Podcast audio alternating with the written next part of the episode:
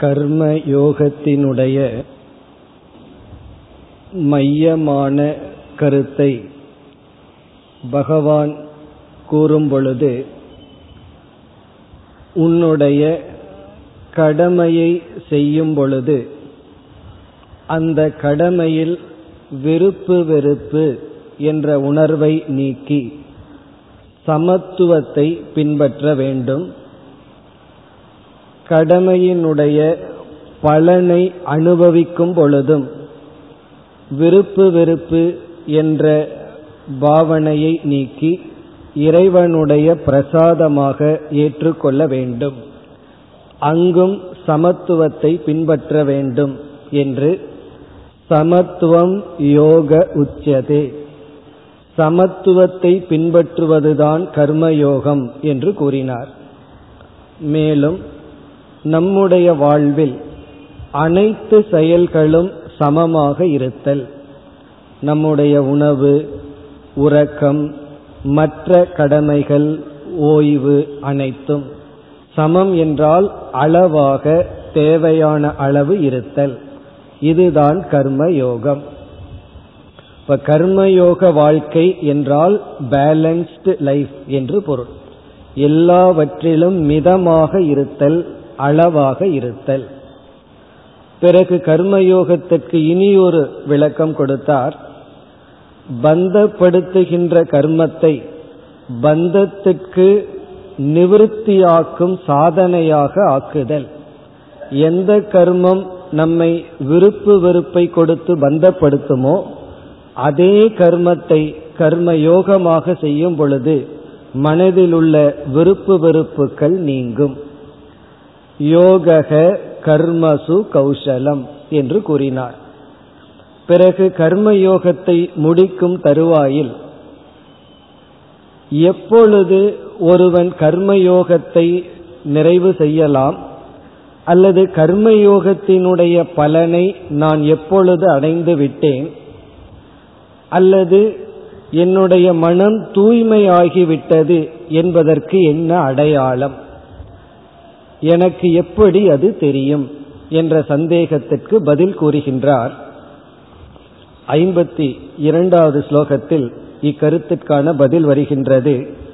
யதா தே மோக கலிலம் புத்திர் வியதிதரிஷ்யதி எப்பொழுது உன்னுடைய புத்தியானது மோகம் மயக்கம் என்பதை கடக்கின்றதோ அப்பொழுது ததா கந்தாசி நிர்வேதம்.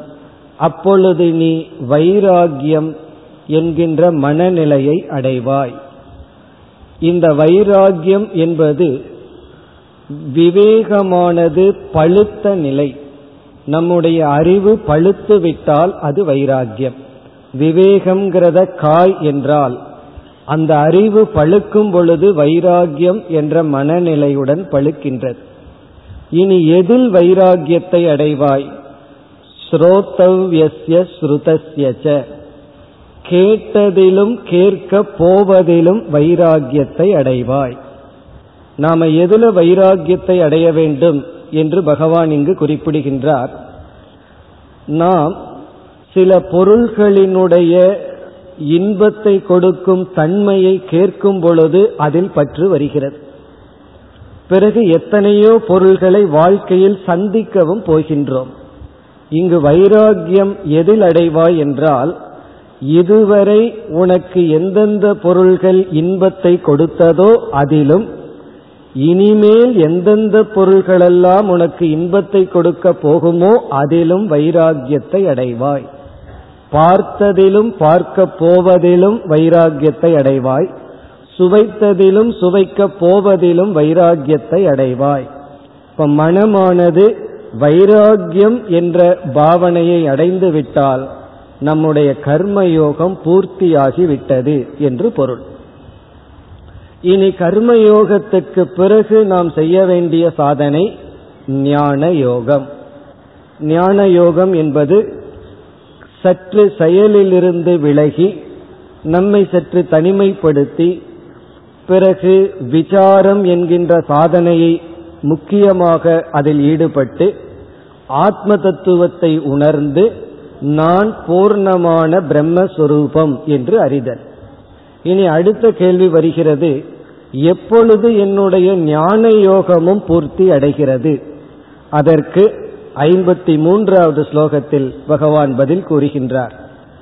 எப்பொழுது உன்னுடைய மனமானது எந்த விதமான சஞ்சலமும் இல்லாமல் உன்னிடத்தில் நிலை பெறுகின்றதோ அப்பொழுது நீ ஞான யோகத்தையும் முடித்து விட்டாய். என்று கர்மயோகம் எப்பொழுது முடிவடைகிறது ஞான யோகம் எப்பொழுது முடிவடைகின்றது என்று கூறி ஐம்பத்தி மூன்றாவது ஸ்லோகத்துடன் பகவான் தன்னுடைய உபதேசத்திற்கு ஒரு சிறிய இடைவெளி கொடுக்கின்றார். அந்த இடைவெளியை பயன்படுத்தி இனி அர்ஜுனன் ஒரு கேள்வியை கேட்கப் போகின்றான். அந்த கேள்வி என்ன என்று இப்பொழுது பார்ப்போம். ஐம்பத்தி நான்காவது ஸ்லோகத்தில் அர்ஜுனனுடைய கேள்வி. ஸ்தித பிரஜ்ய கா பாஷா. அர்ஜுனன் ஒரு வார்த்தையை இங்கு தயார் செய்கின்றான். இது அர்ஜுனனுடைய ஒரு சொல். ஸ்தித பிரஜக பிரக்ஞக என்றால் ஞானி பிரக்ஞக என்றால் ஞானி ஸ்தித பிரக்ஞக என்றால் உறுதியான ஞானத்தை உடையவன் அல்லது ஞானத்தில் உறுதி பெற்றவன் ஞான நிஷ்டையை அடைந்தவன். ஸ்தித பிரஜக ஸ்திதம் என்றால் உறுதி ஸ்திதம் அல்லது ஸ்திரம். ஸ்திரம் அல்லது ஸ்திதம். ஸ்தித பிரஜக என்றால் உறுதியான ஞானத்தை அடைந்தவன். அதாவது ஞான யோகத்தையும் மேற்கொண்டு ஞானத்தை பெற்று அந்த ஞானத்தில் யாரால் நிற்க முடியுமோ அல்லது நிலைக்க முடியுமோ அப்படி நிலைத்தவன். அப்படிப்பட்டவனுக்கு இங்கு அர்ஜுனன் கொடுக்கின்ற பெயர் ஸ்தித பிரஜக நம்ம என்ன புரிந்து கொள்ளலாம்? முக்தி அடைந்தவன் ஞானி மோட்சத்தை அடைந்தவன். செய்ய வேண்டிய அனைத்தையும் செய்து முடித்தவன். எல்லா சாதனைகளையும் பூர்த்தி செய்தவன்.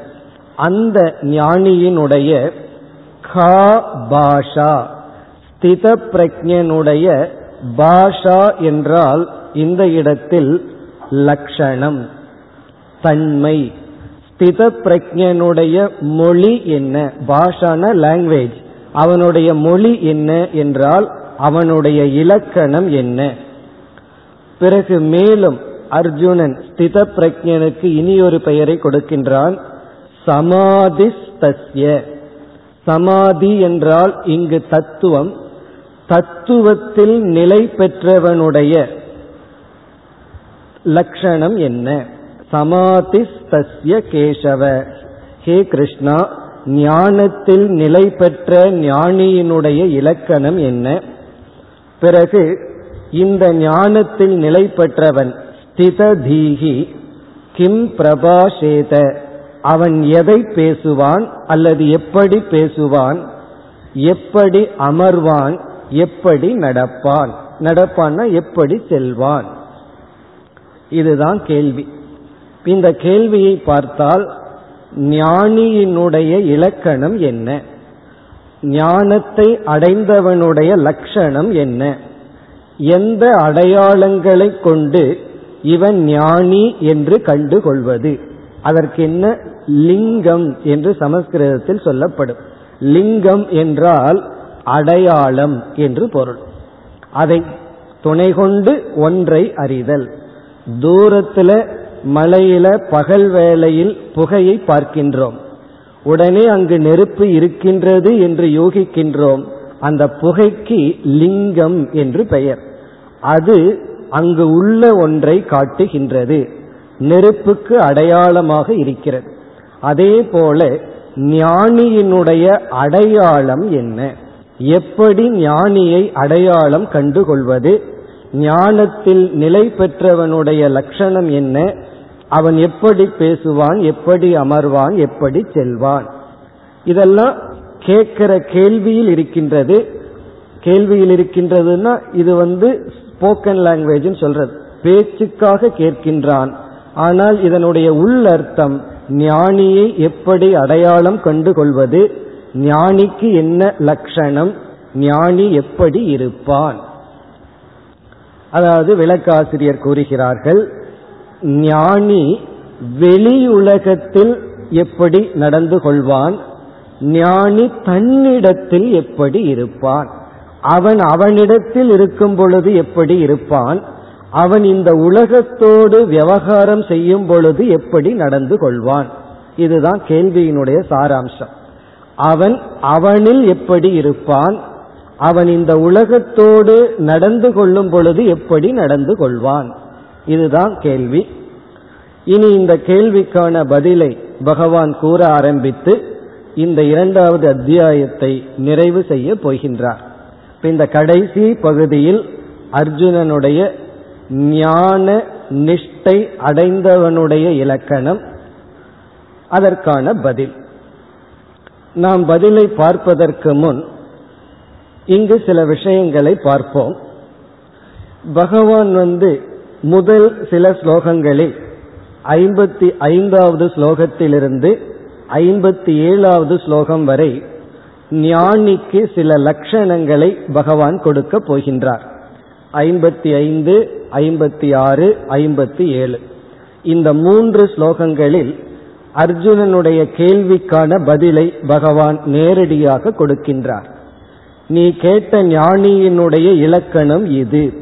ஞானி இப்படி இருப்பான் என்ற ஒரு இலக்கணத்தை லட்சணத்தை பகவான் கொடுக்கின்றார். பிறகு அர்ஜுனன் கேட்காத கேள்விக்கும் பகவான் பதில் கொடுக்கின்றார். அது கேட்காத கேள்வி என்னவென்றால் அந்த ஞானத்தில் நிலை பெற என்ன மார்க்கம்? ஞானத்தில் நிலை பெற என்ன உபாயம்? ஞானியானவன் என்ன சாதனையை கையாண்டு தன்னுடைய ஞானத்தில் நிலை பெற்றான் என்று ஸ்தித பிரஜனுடைய லட்சணத்துடன் ஸ்தித பிரஜ உபாயத்தையும் பகவான் குறிப்பிடுகின்றார். அப்படி ஞானியினுடைய லட்சணம்தான் கேட்கப்பட்டது. பகவான் அந்த கேள்வியுடன் ஞானி ஆக என்ன செய்ய வேண்டும் என்கின்ற மார்க்கத்தையும் பகவான் உபதேசம் செய்கின்றார். இவ்விதம் ஞானியினுடைய லட்சணம் ஞானியாக உபாயம். உபாயம்னா மார்க்கம் வழி. இந்த இரண்டையும் உபதேசம் செய்கின்றார். பகவான் கொடுக்க போகின்ற இந்த லட்சணத்தை முதலில் மேலோட்டமாக பார்ப்போம். பிறகு அதற்குள் இருக்கின்ற உள்ளர்த்தத்தை பார்ப்போம். முதலில் பகவானுடைய பதில் பகவான் என்ன பதில் சொல்கின்றார்? முதல் ஸ்லோகத்தில் அதாவது பதில் சொல்கின்ற ஸ்லோகம் ஐம்பத்தி ஐந்தாவது ஸ்லோகம். பிரஜகாதி யதா காமான் சர்வான் பார்த்த மனோகதான். முதல் வரியில சொல்கின்றார் மனதில் குடிகொண்டிருக்கின்ற அனைத்து ஆசைகளையும் விட்டவன் விட்டு விடுகின்றான். மனதில் குடிகொண்டிருக்கின்ற அனைத்து ஆசைகளும் அவனிடமிருந்து நீக்கப்படுகிறது. இது முதல் வரியில் கொடுக்கப்படுகின்ற லட்சணம். இரண்டாவது வரியில் ஆத்மனி ஏவ ஆத்மனா துஷ்டக. தன்னிடத்திலேயே தான் திருப்தியை அடைந்தவன். தன்னிடத்திலேயே தான் மகிழ்ச்சியை அடைந்தவன். அப்படி யார் இருக்கிறார்களோ அவன் ஸ்தித பிரஜக ததா உச்சதே. அப்பொழுது அவனை ஸ்தித பிரஜன் என்று அழைக்கலாம். இப்ப யார் ஞானி அல்லது யார் முக்தியை அடைந்தவன் அல்லது யார் ஸ்தித பிரஜன் என்றால் மனதில் உள்ள அனைத்து ஆசைகளையும் நீக்கி தன்னிடத்திலேயே தான் யார் மகிழ்கின்றார்களோ அவர்கள்தான் ஸ்தித பிரஜர்கள் அவர்கள்தான் ஞானிகள். இதுதான் முதலில் பகவான் கொடுக்கின்ற பதில். இங்கு இந்த பதிலை நாம் பார்க்கும் பொழுது ஞானியினுடைய லட்சணத்தை நாம் பார்க்கும் பொழுது இந்த ஞானி யார் என்பது அர்ஜுனனுடைய கேள்வி. அடையாளம் எப்படி கண்டுகொள்வது என்பதும் அர்ஜுனனுடைய கேள்வி. ஆனா இந்த பதிலிருந்து நமக்கு என்ன தெரிகிறது என்றால் இந்த அடையாளத்தை வைத்துக்கொண்டு நாம் யார் ஞானி என்று கண்டுபிடிக்க முடியுமா? அதுதான் ஒரு கேள்வி. பகவான் என்ன பதில் சொன்னாரோ அந்த பதிலை அடையாளமாக கொண்டு யார் ஞானி என்று நம்மால் கண்டுபிடிக்க முடியுமா? அதற்கு விளக்க ஆசிரியர்கள் எல்லாம் மிக தெளிவாக பதில் சொல்கின்றார்கள். கண்டுபிடிக்க முடியும். யாரை கண்டுபிடிக்க முடியும்? இந்த லட்சணத்தை வச்சுட்டு நாம வாழ்க்கையில யாரையெல்லாம் ஞானின்னு சந்தேகப்படுறோமோ அவர்களையெல்லாம் அழைத்து இந்த லட்சணம் அவர்களிட இருக்குதான்னு பொருத்தி பார்த்து கண்டுபிடிக்க முடியாது என்று சொல்கிறார்கள். பிறகு இந்த லட்சணத்தை வச்சு யார் ஞானி என்று யாரை கண்டுபிடிக்க முடியும் என்றால் இந்த லட்சணத்தை பயன்படுத்தி யார் ஞானி என்று ஒரே ஒருவரைத்தான் கண்டுபிடிக்க முடியும். இந்த லட்சணத்தை பயன்படுத்தி மற்ற யாரையும் கண்டுபிடிக்க முடியாது. ஏன்னா இந்த லட்சணத்தை பயன்படுத்தி யார் ஞானின்னு ஒரே ஒரு ஆள் ஞானியா இல்லையான்னு தான் கண்டுபிடிக்க முடியும். அது யார் என்றால் நான் ஞானியா இல்லையா? அதைத்தான் கண்டுபிடிக்க முடியும். இந்த லட்சணத்தை வச்சு வேறு யாரையும் கண்டுகொள்ள முடியாது. இதை பயன்படுத்தி நாம யாரையெல்லாம் ஞானியா இருப்பார்களோன்னு சந்தேகப்படுறோமோ அல்லது யாரையாவது வாழ்க்கையில சந்திக்கிறோம். அவர் ஞானியா இல்லையா என்று இதை ஒரு ஸ்கேல் அடிக்கோளாக வைத்து கண்டுபிடிக்க முடியாது. பிறகு இந்த லட்சணத்தை பயன்படுத்தி நான் ஞானியா இல்லையாங்கிறத மட்டும் கண்டுபிடிக்க முடியும். அதனால என்ன சொல்கின்றார்? இதை வைத்துக்கொண்டு யார் ஞானின்னு கண்டுபிடிக்கின்ற காரியத்தில் ஈடுபடாதே. யார் ஞானின்னு வெளியே தேடி கண்டுபிடிக்க முயற்சி செய்யாதே என்ன இந்த லட்சணத்தினால கண்டுபிடிக்க முடியாது. இந்த லட்சணத்தை பயன்படுத்தினா நம்முடைய மனம் பகவான் சொல்கின்ற இலக்கணத்திற்குள் வருகிறதா இல்லையான்னு தான் கண்டுபிடிக்க முடியுமே தவிர மற்றவர்கள் ஞானியா இல்லையா என்று கண்டுகொள்ள முடியாது. ஆகவே அர்ஜுனன் யார் ஞானின்னு நான் அடையாளம் கண்டுகொள்ள வேண்டும்னு நினைத்தால் பகவான் அந்த எண்ணத்தை மாற்றுகின்றார் நீ மற்றவர்கள் ஞானியா இல்லையான்னு கண்டுபிடிக்க முடியாது. இல்லையே எத்தனையோ பேர் ஞானின்னு சொல்கிறார்களே. ஞானிங்கிற லிஸ்ட்ல எத்தனையோ பேர் இருக்கிறார்களேனா அது ஒரு நம்பிக்கை. உனக்கு ஸ்ரத்தை இருந்தா நீ நம்பலாம். அதை நம்ம நம்பத்தான் முடியுமே தவிர அப்படி நம்புறதுல தப்பில்லை. ஆனால் அதை பகவான் தவறு என்று சொல்லவில்லை. வெளியே உள்ள சிலரை இவர் ஞானின்னு நாம் நம்புவது கிடையாது. ஆனால் இந்த லட்சணத்தை பயன்படுத்தி கண்டுகொள்ள முடியாது. காரணம் என்னவென்றால் இந்த இலக்கணத்தை பார்த்தா மனதிலுள்ள ஆசைகளை நீக்கியவன். மனதில் உள்ள ஆசைகளை நீக்கியவன் ஒரு இலக்கணம். இரண்டாவது தன்னிடத்திலேயே தான் திருப்தியாக இருப்பவன்.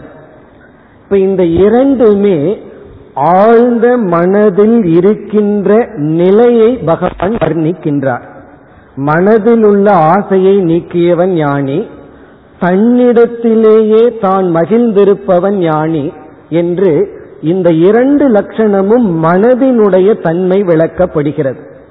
நாம் நம்முடைய மனதைத்தான் முழுமையாக அறிய முடியுமே தவிர மற்றவர்களுடைய மனதை அறிய முடியாது அனுபவிக்க முடியாது.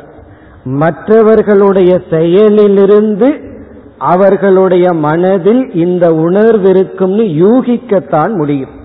ஒருவருடைய செயலை பார்த்து வார்த்தையை பார்த்து இப்ப அவர் மனசுல கோபம் இருக்கு அப்படின்னு நம்ம யூகிக்கலாம்.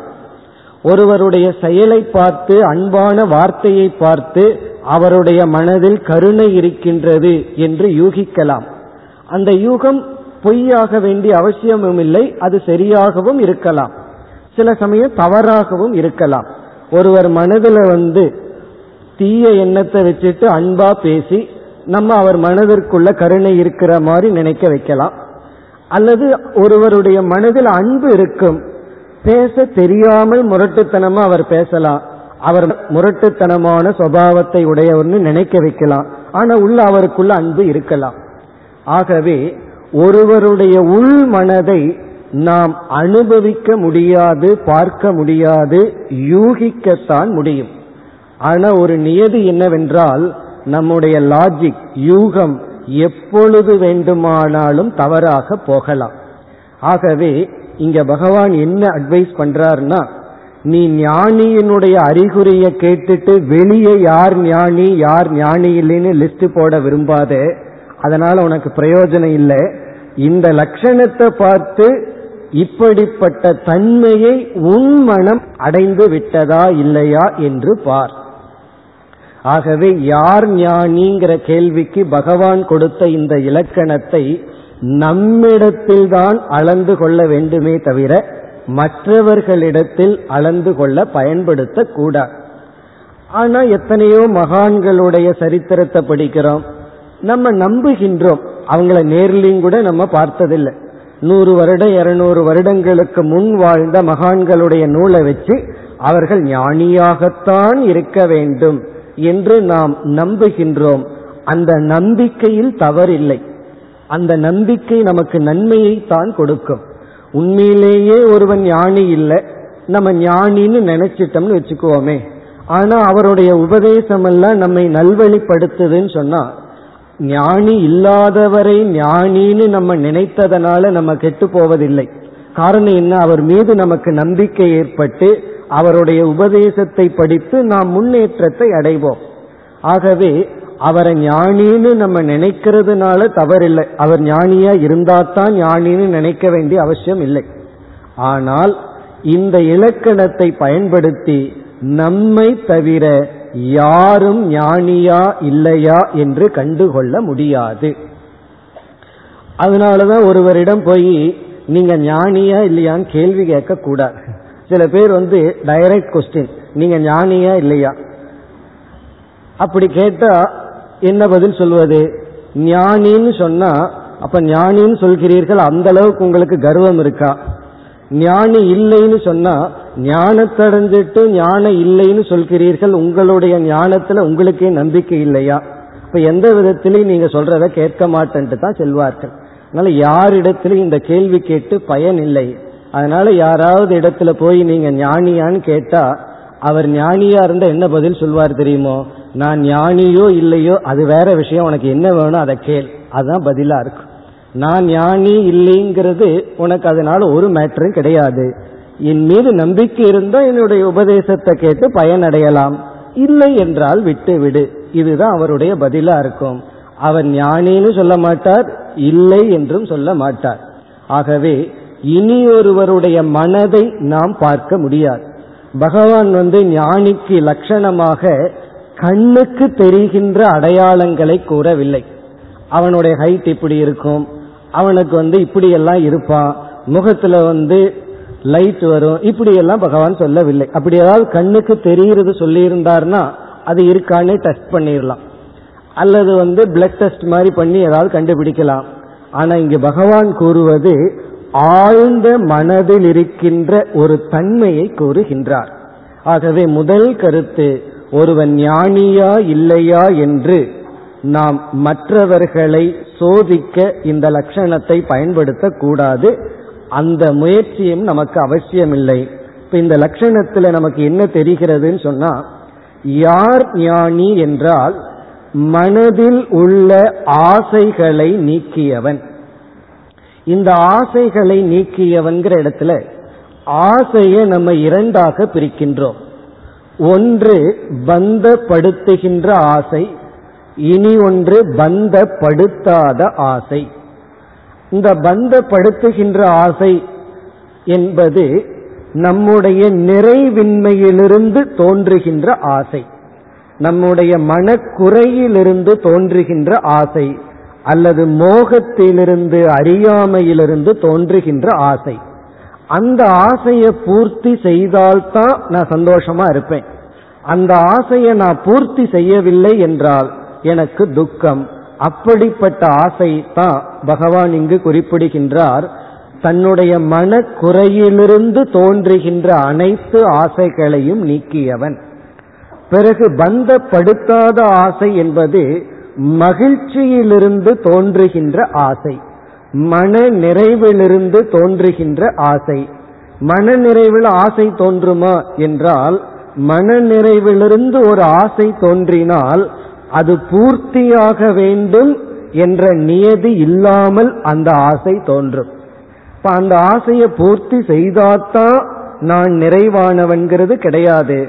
அந்த ஆசையத்தான் ஈஸ்வர இச்சை இறைவனுடைய ஆசை என்று சொல்கின்றோம். இப்ப சங்கராச்சாரியரை ஞானின்னு வச்சுக்குவோமே. அவருக்கு வந்து ஞானத்தை பெற்றவுடன் பகவத்கீதைக்கு உபனிஷத்துக்கெல்லாம் விளக்கம் எழுத வேண்டும்னு விளக்கத்தை எழுதினார். இப்ப இந்த விளக்கத்தை எழுத வேண்டும்ங்கிற ஆசை அந்த ஆசை வந்ததுனாலதான் எழுதினார். இந்த ஆசையை வந்து பந்தப்படுத்தாத ஆசை அப்படின்னு சொல்றோம். ஏன்னா அவருடைய மனம் நிறைந்து விட்டது. உயிரை விடணும்னு ஆசை இல்லை உயிரோட இருக்கணும்னு ஆசை இல்லை. பிறகு இந்த உலகத்தில் வாழ்ந்தாக வேண்டும். இந்த உலகத்தினுடைய நன்மையின் பொருட்டு விளக்கம் எழுத ஆரம்பித்தார். ஒரு கால் அது தடைப்பட்டிருந்தாலும் அவர் துயரப்பட போவதில்லை.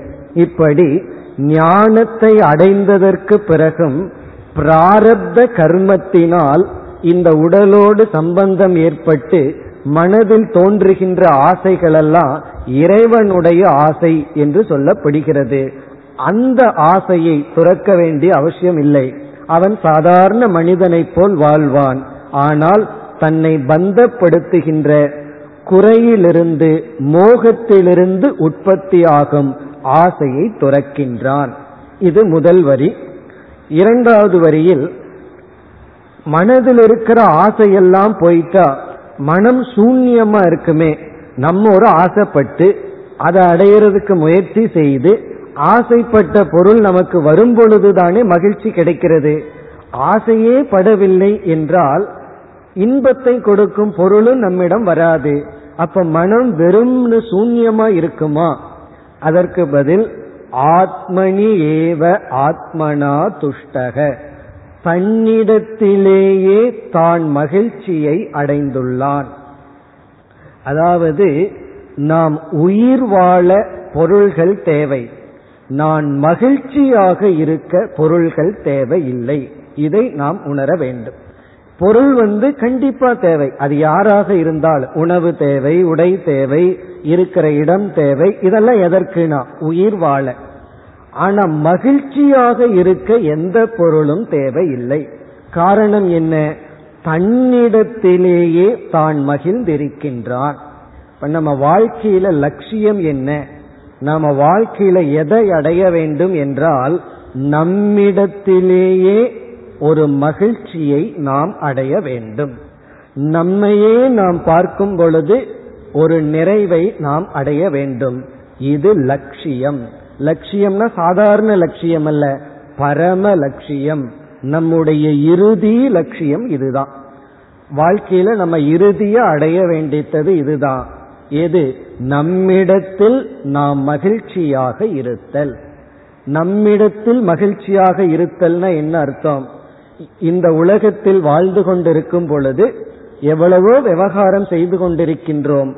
ஆனால் ஆழ்ந்த மனதில் ஒரு நிறைவானது இருந்து கொண்டே இருக்கும். நம்மையே நாம் பார்க்கும் பொழுது நம்மிடத்தில் எந்த குறையும் இல்லை. நம்மிடத்திலும் குறையில்லை யாரிடத்திலும் குறையில்லை குறையொன்றும் இல்லைன்னு பாடினார்கள் அல்லவா? அப்படி குறையற்ற மனநிலை. இதுதான் மோக்ஷம். எப்பொழுது என்னிடத்திலும் உலகத்திடத்திலும் எதனிடத்திலும் எனக்கு குறையில்லையோ அப்பொழுது நான் மோக்ஷத்தை அடைந்து விட்டேன். இதுதான் லட்சியம். இந்த லட்சியம் பார்க்கிறதுக்கு சுலபமா இருக்கு. ஆனா நம்ம மனதை முதல்ல பார்த்தோம்னா எப்படி இருக்குன்னு தெரியுமோ? அது வந்து குப்பை கூடைன்னு தெரியும் இல்லையா? அந்த குப்பை கூடையா இருக்கு நம்முடைய மனம். காரணம் அதுல குற்ற உணர்வுகள் வெறுப்புகள் கோபம் பொறாமை இதெல்லாம் நம்ம மனசுல குடிகொண்டு இருக்கு. அந்த மனசை பார்த்தோம்னா எப்படி இருக்கும்? நம்மிடத்துலதான் நமக்கு வெறுப்பு இருக்கும் அதை பார்க்காத வரைக்கும் ஏதோ சந்தோஷமா இருப்போம். அதனாலதான் யாருமே அவங்க மனசை பார்க்க விரும்புவதே இல்லை. தன்னுடைய மனசை மறக்கிறதுக்கு தான் எத்தனையோ சாதனைகள்.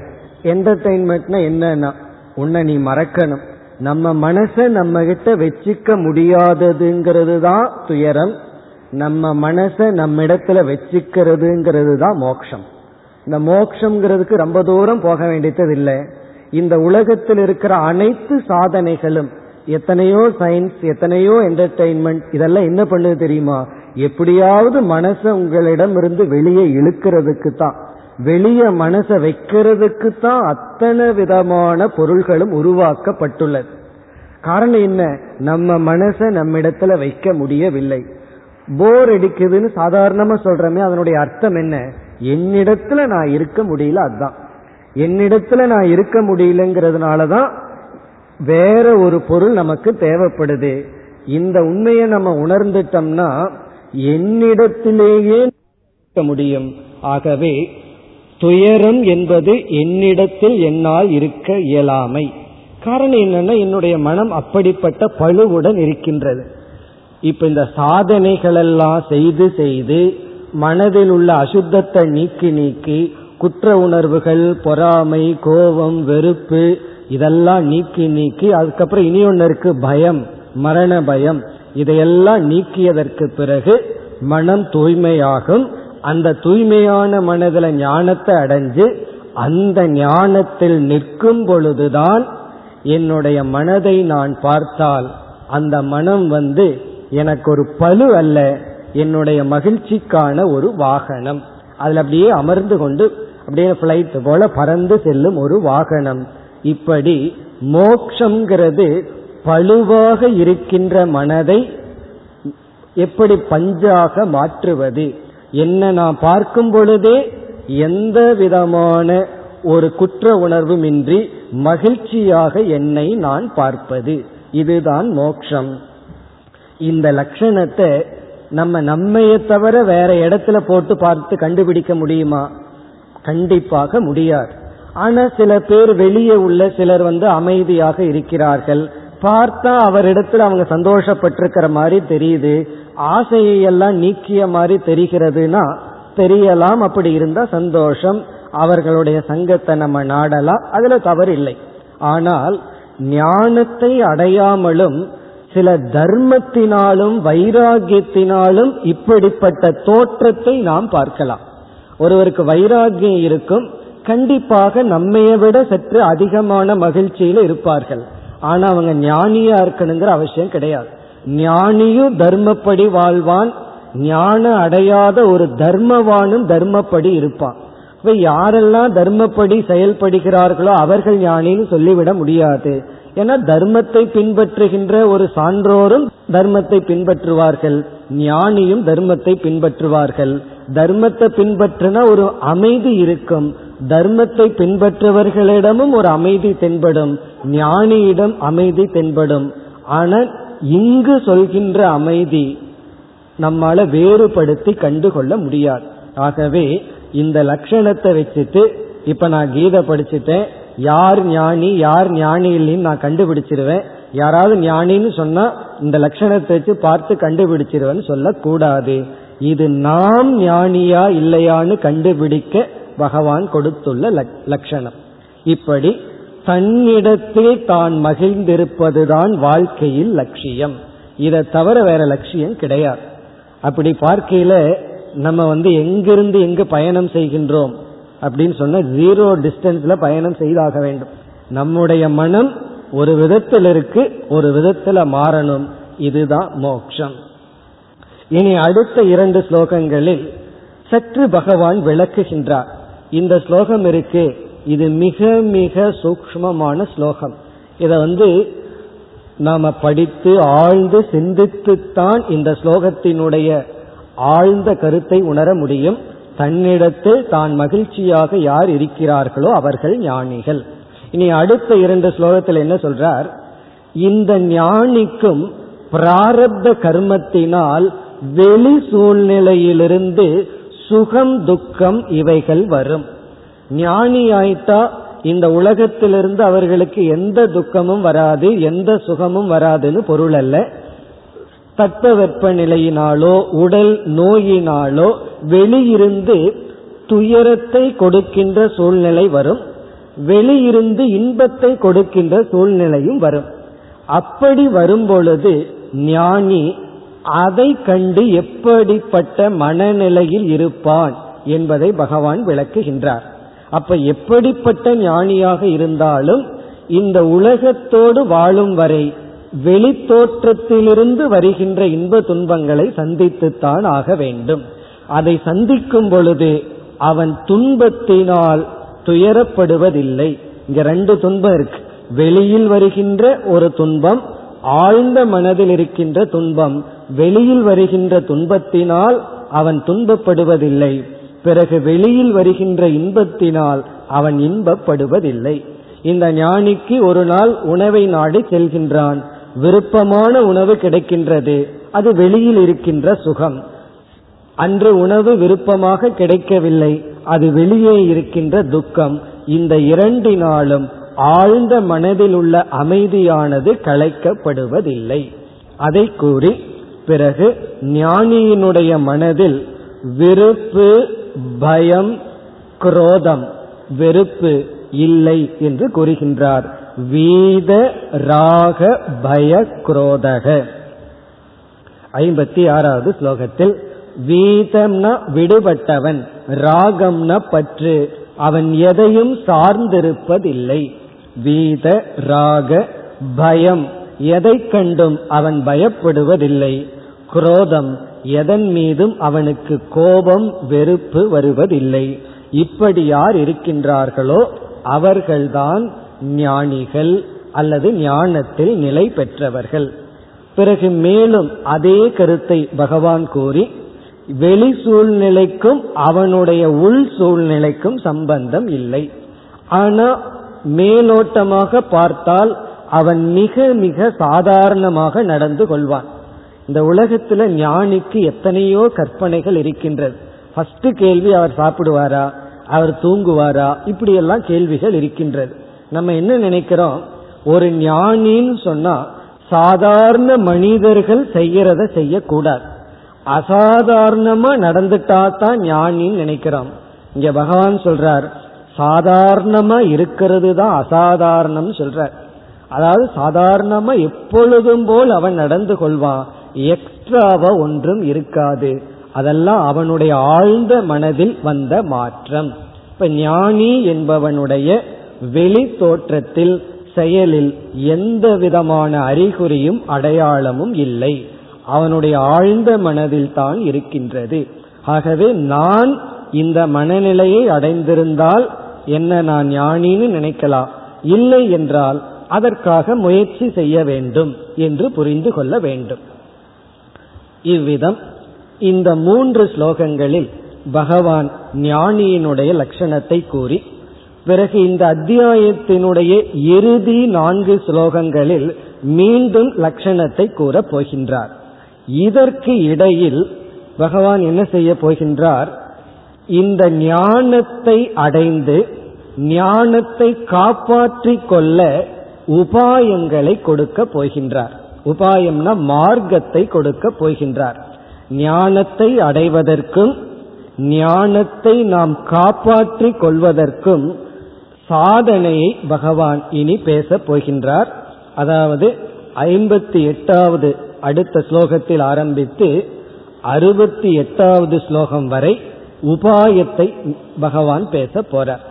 எதற்காக இந்த கேள்வி அர்ஜுனன் கேட்டான் என்றால் யாராரு ஞானின்னு கண்டுபிடிக்கிறதுக்கு கேட்கல. அப்படி கேட்டிருந்தால் அது தவறு. பிறகு எதற்கு கேட்டான் என்றால் நானும் இந்த ஞானியாக வேண்டும். வெறும் ஞானியினுடைய லட்சணம் மட்டும் சொல்லிவிட்டால் போதாது. எதை அடையணும்னு சொல்லிவிட்டா மட்டும் போதாது. அதற்கான பாதையையும் சேர்த்தி கொடுக்க வேண்டும். ஆகவே இனி பகவான் ஞானத்தை அடைந்து ஞானத்தில் நிலை பெற சில மார்க்கத்தை சில உபாயத்தை சொல்ல போகின்றார். உபாயம்னா சாதனை. சாதனையை கூற போகின்றார். ஆகவே இனிமேல் நம்ம சாதனைகளை பார்க்க போகின்றோம். எதுவரை? அறுபத்தி எட்டாவது ஸ்லோகம் வரை. பிறகு கடைசி நான்கு ஸ்லோகங்களில் மீண்டும் பகவான் ஞானியினுடைய மனதை வர்ணிக்க போகின்றார். இனி என்ன உபாயத்தை கொடுக்க போகின்றார்? முதலில் பகவான் கொடுக்க போகின்ற உபாயம் புலநடக்கம் இந்திரிய கட்டுப்பாடு. மேலான ஹையர் சாதனையை சொல்லுகின்றார். கர்மயோகம்ங்கிறதெல்லாம் முதல் படியில் ஆரம்பிக்கின்ற சாதனை. இங்கு வந்து பகவான் எதற்கு உபாயத்தை கொடுக்கின்றார் என்றால் கர்மயோகத்தை எல்லாம் ஒருவன் ஓரளவுக்கு செய்து மன தூய்மையெல்லாம் ஓரளவு அடைந்தவன் விசாரத்தில் ஈடுபட்டு கொண்டிருப்பவன் ஞானியும் ஆயிருக்கலாம் ஆனா ஞான நிஷ்டை அடையாமல் இருக்கலாம். ஞான நிஷ்டைனா சில சமயம் அறிவு நம்மிடம் இருந்தும் அந்த அறிவின்படி செயல்பட திறன் இல்லாமல் இருக்கும் நம்மளுடைய தவறு ரெண்டு காரணத்துல நடக்கலாம். ஒன்று அறியாமையினால நடக்கலாம். இனி ஒன்று இயலாமையினால நடக்கலாம். நம்மிடம் இருந்து வருகின்ற தவறுகள் தெரியாம செய்யலாம். சில சமயங்கள்ல பார்த்தா தெரியும். ஆனா பழக்கத்துல வேற வழி இல்லாம சக்தி இல்லாம செய்வோம். கோவப்படக்கூடாதுன்னு யாருக்கு தெரியாது. கண்டிப்பா தெரியுது கோவப்படக்கூடாது பொறுமையா இருக்கணும். தெரிந்து ஏன் கோவப்படுறோம்? இயலாமை சக்தி இல்லை. இவ்விதத்தில் ஞானம் வந்தும் ஞானத்தை நாம் பயன்படுத்த முடியாமல் இருக்கலாம். அந்த நிலையில் இருப்பவர்களுக்கு பகவான் சொல்ல போகின்ற சாதனையில் முதல் சாதனை புலனடக்கம் இந்திரியங்களினுடைய அடக்கம்.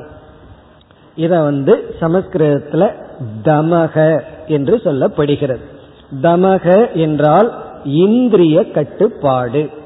கண் காது மெய்வாய் கண் மூக்கு செவின்னு சொல்றமே அப்படி நம்முடைய கண்கள் காதுகள் நாக்கு ஸ்பர்ஷம் தோல் பிறகு வந்து நுகர்தல் இப்படிப்பட்ட இந்திரியங்கள். பிறகு செயல்பட சில சக்திகள் எல்லாம் நமக்கு இருக்கு. நம்முடைய கைகள் கால்கள் பிறகு பேச்சு நம்முடைய வாய். வாயில மட்டும் ரெண்டு இந்திரியம் இருக்கு. ஒன்று சுவைக்கின்ற நாக்கு இனி ஒன்று பேசுகின்ற நாக்கு. இப்படிப்பட்ட இந்திரியங்களை நாம் கட்டுப்படுத்த வேண்டும். இந்திரியங்கள் எல்லாம் எதை செய்ய விரும்புதோ அதை அனுமதி கொடுத்து கொண்டே இருந்தால் ஒன்றே ஞானம் வராது. அப்படி எப்படியாவது வந்திருந்தால் சில சமயங்கள்ல சில பீரியட்ல கட்டுப்பாடோட இருப்போம் சில காலகட்டங்களில்.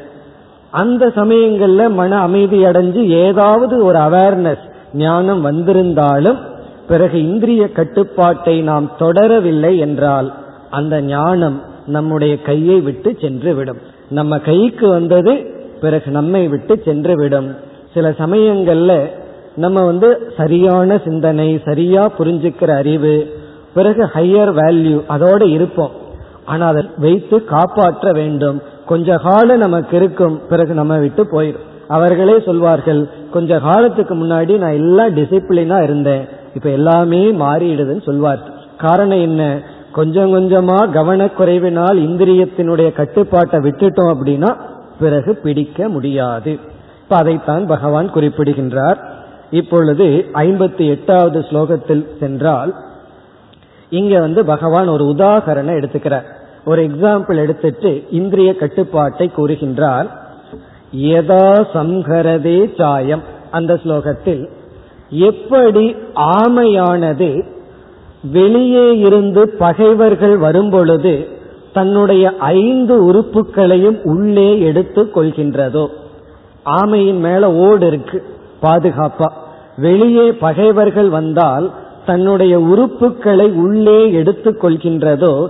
அதுபோல ஞானியானவன் விஷயங்களிலிருந்து போகத்தை அல்லது மோகத்தை கொடுக்கும் பொருள்களிலிருந்து தன்னை விலக்கி கொள்ள வேண்டும் அல்லது விலக்கி கொள்வான்.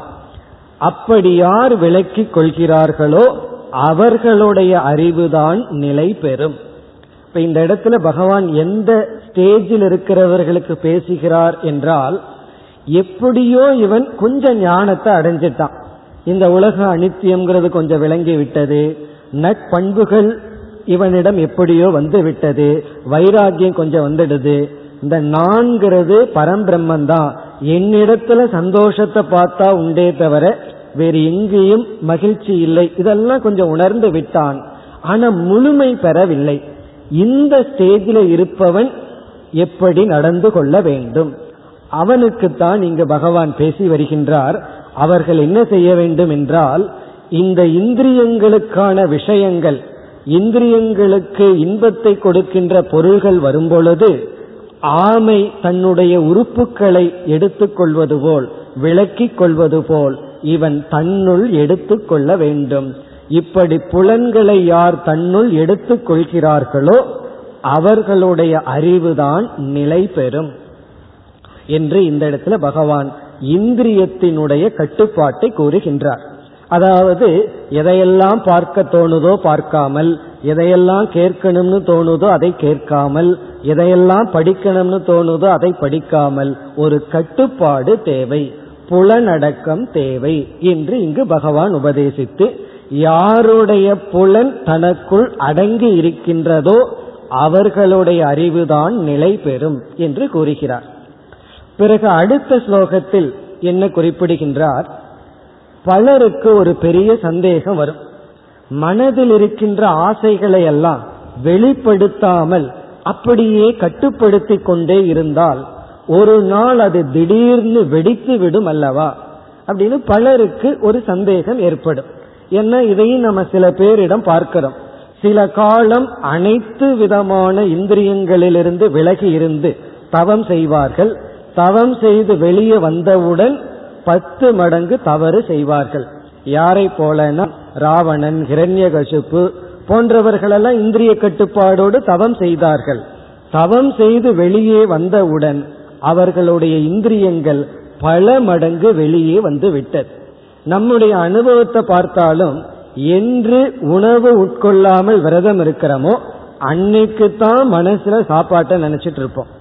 சில பேர் வந்து ஒரு நாள் மௌனம் இருப்பார்கள். நெக்ஸ்ட் டே பார்த்தா அதற்கு சேர்த்து பேசி விடுவார்கள் காரணம் என்ன? ஒரு நாள் கட்டுப்படுத்தினால் அடுத்த நாள் ரொம்ப ஃபோர்ஸா வருது அதனால சில இந்த டேம் எக்ஸாம்பிள் எல்லாம் சொல்லி இந்த அணையை போல கட்டுப்படுத்தினால் என்ன ஆகுதுன்னா பிறகு கட்டுக்கடங்காமல் நம்மை அறியாமல் வெளியே வந்து விடுகிறது. ஆகவே என்னன்னா மிருகங்களை போல எந்த கட்டுப்பாடும் இல்லாமல் வாழலாம். அப்படி சில பேருடைய கற்பனை. அதற்கு இங்கு பகவான் பதில் சொல்கின்றார். இங்க பகவான் என்ன பதில் சொல்றாருன்னா இதுவும் மிக சூக்மமான கருத்து. இங்க என்ன பதில் சொல்றாருன்னா நம்ம வந்து வெளியே இன்பத்தை கொடுக்கின்ற பொருள்கள் எல்லாம் இருக்கு. அதெல்லாம் இருக்கும் பொழுது இந்திரியங்களை எல்லாம் கட்டுப்படுத்தி கொள்கின்றோம். இப்ப வந்து பல பொருள்கள் இன்பத்தை கொடுக்கிற பொருள் இருந்த போதிலும் அந்த பொருள்களிடத்தில் நாம விலகி கொள்கின்றோம். அந்த நேரத்தில் என்ன ஆகும் என்றால் கண்களும் காதுகளும் வாயுந்தான் விளக்கி கொண்டதே தவிர மனம் அந்த பொருளில் இருக்கின்ற ஒரு வேல்யூ ஒரு மதிப்பை விளக்கி கொள்ளவில்லை. அதனாலதான் மனதில் ஒரு ஏக்கம் வருகின்றது. வாய் விளக்கி கொண்டது ஆனா மனம் விளக்கி கொள்ளவில்லை. அதை நினைத்து கொண்டு இருக்கின்றது. அதே போல இந்திரியங்களை எல்லாம் நம்ம ஒடுக்கும் பொழுது ஆரம்ப நிலையில பொருள்கள் நம்மிடத்துல வரவில்லை ஆனா மனசு அதையே நினைத்து கொண்டு இருக்கிறது அப்பொழுதுதான் நமக்குள்ளேயே ஒரு எண்ணம் வரும் நான் ஒரு பெரிய தியாகி. காரணம் என்ன? நான் அதை விட்டு விட்டேன். நம்ம நம்ம தியாகின்னு நினைக்க காரணமே விட்டு விட்ட பொருளின் மீதுள்ள பற்றையும் வேல்யூவும் விடலின்னு அர்த்தம். அதை விட்டு விட்டா தியாகின்னு நம்ம நினைக்க தோணுமோ? நம்ம நடந்து போயிட்டு இருக்கோம் காக்கையினுடைய எச்சில் நம் மீது விழுந்து விட்டது நாம போய் கழுவிட்டு வர்றோம். உடனே நான் ஒரு தியாகி இதையெல்லாம் சுத்தம் பண்ணிட்டேன்னு சொல்லுவோமா? காரணம் என்ன? அது மேல ஒரு வேல்யூவும் கிடையாது. ஆனால் நமக்கு இன்பத்தை கொடுக்கின்ற அல்லது ஒரு பொருள் மீது மதிப்பு இருக்கின்றது. அதை நம்ம விடும் பொழுது மனம் அந்த பொருள் மீதுள்ள மதிப்பை விட்டிருக்காது. அதை மிக அழகா பகவான் சொல்றார். நீ இந்திரிய கட்டுப்பாடு என்கின்ற சாதனையில் ஈடுபடும் பொழுது உன்னுடைய புலன்கள் தான் அதிலிருந்து விலகி இருக்கும். ஆனா அந்த பொருள் மீது ரசம் இருக்கும் என்ற ஒரு வார்த்தையை பயன்படுத்துகின்றார். ரசம் அப்படிங்கிற சொல்ல பயன்படுத்துறார். ரசம்னா அந்த பொருள் இருக்கிற டேஸ்ட் இருக்கே அது உங்க மனசிலிருந்து போயிருக்காது. உண்மைதான் என்று பகவான் ஏற்றுக்கொள்கின்றார். அப்ப ரச வர்ஜம் அப்படின்னு சொன்னா மனதில் உள்ள ரசம் இருக்கும். ரசம்னா அந்த பொருளை சுவைக்கணுங்கிற ஆசை மனசுக்குள்ள இருக்கத்தான் இருக்கும் ஆனா நீ அந்த பொருள் இருந்து விலகி இருக்கின்றாய். பிறகு என்ன சொல்றார்? அது கொஞ்ச காலம்தான். பிறகு உன்னிடத்திலேயே நீ மகிழ்ந்து பழக பழக அந்த ரசமும் உன்னை விற்று சென்று விடும். கொஞ்ச காலம் அப்படி இருக்கும். அப்படி இல்லாமல் இருக்காது. மனது கொஞ்சம் போர்ஸா அதை நினைச்சிட்டு தான் இருக்கும்.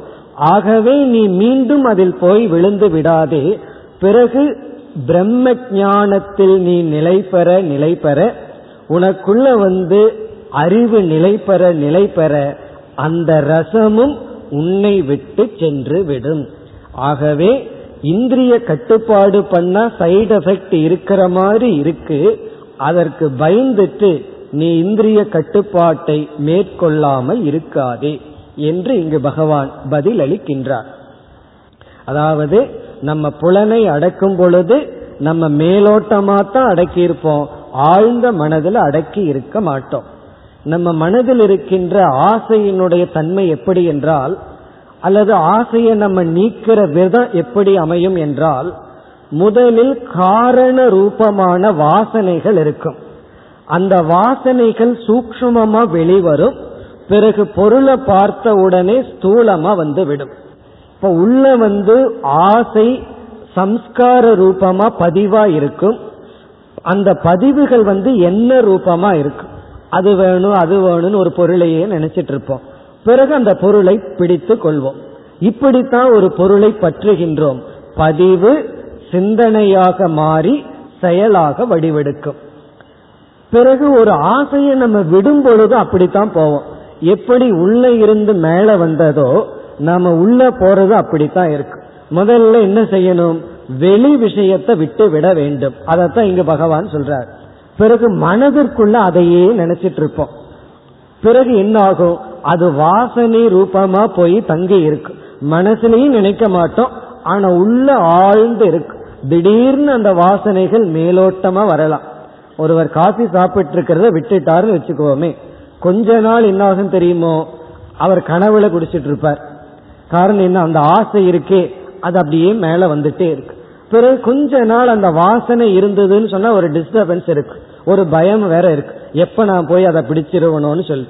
பிறகு கொஞ்ச காலம் ஆக ஆக என்ன ஆகும்னா அந்த வாசனையுடன் அந்த பற்றானது அகன்று விடும். காரணம் என்னவென்றால் ஒரு இந்திரியத்துக்கு ஒரு பொருள் மீது ஆசை இருந்தா சில பேர் என்ன சொல்வார்கள் நீ அந்த ஆசைக்கு தீனி போட்டுட்டே இருந்தா ஒரு நாள் சலித்து விடும் சொல்வார்கள்.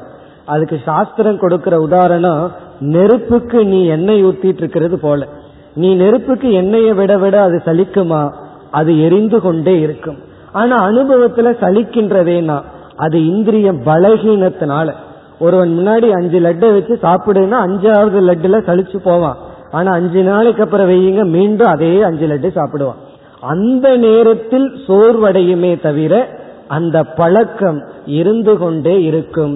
ஆகவே இங்கு பகவான் கொடுக்கின்ற உபதேசம் நம்மை சுற்றி எத்தனை இன்பத்தை கொடுக்கின்ற பொருள்கள் இருந்தாலும் நம்முடைய உடலுக்கும் மனதிற்கும் ஆரோக்கியம் தேவை என்றால் தேர்ந்தெடுத்து பயன்படுத்த வேண்டும். எந்த இந்திரியத்தை அதிகமாக இன்பத்திற்கு பயன்படுத்துகின்றோமோ அந்த இந்திரியம் விரைவில் ஆரோக்கியத்தை இழந்து விடும் பிறகு தேவைக்கும் கூட அதை பயன்படுத்த முடியாது. நம்ம இந்திரியங்களை வந்து தவறாக பயன்படுத்தினால் அதற்கு ஒரு காலகட்டம் தான் இருக்கு. அதற்கு மேல இந்திரியம் சக்தியை இழந்து விடும் பிறகு நீட் நமக்கு தேவைக்கும் கூட அது பயன்படாமல் போகும். பகவான் வந்து இந்திரியத்தை பயன்படுத்த வேண்டாம்னு சொல்லல.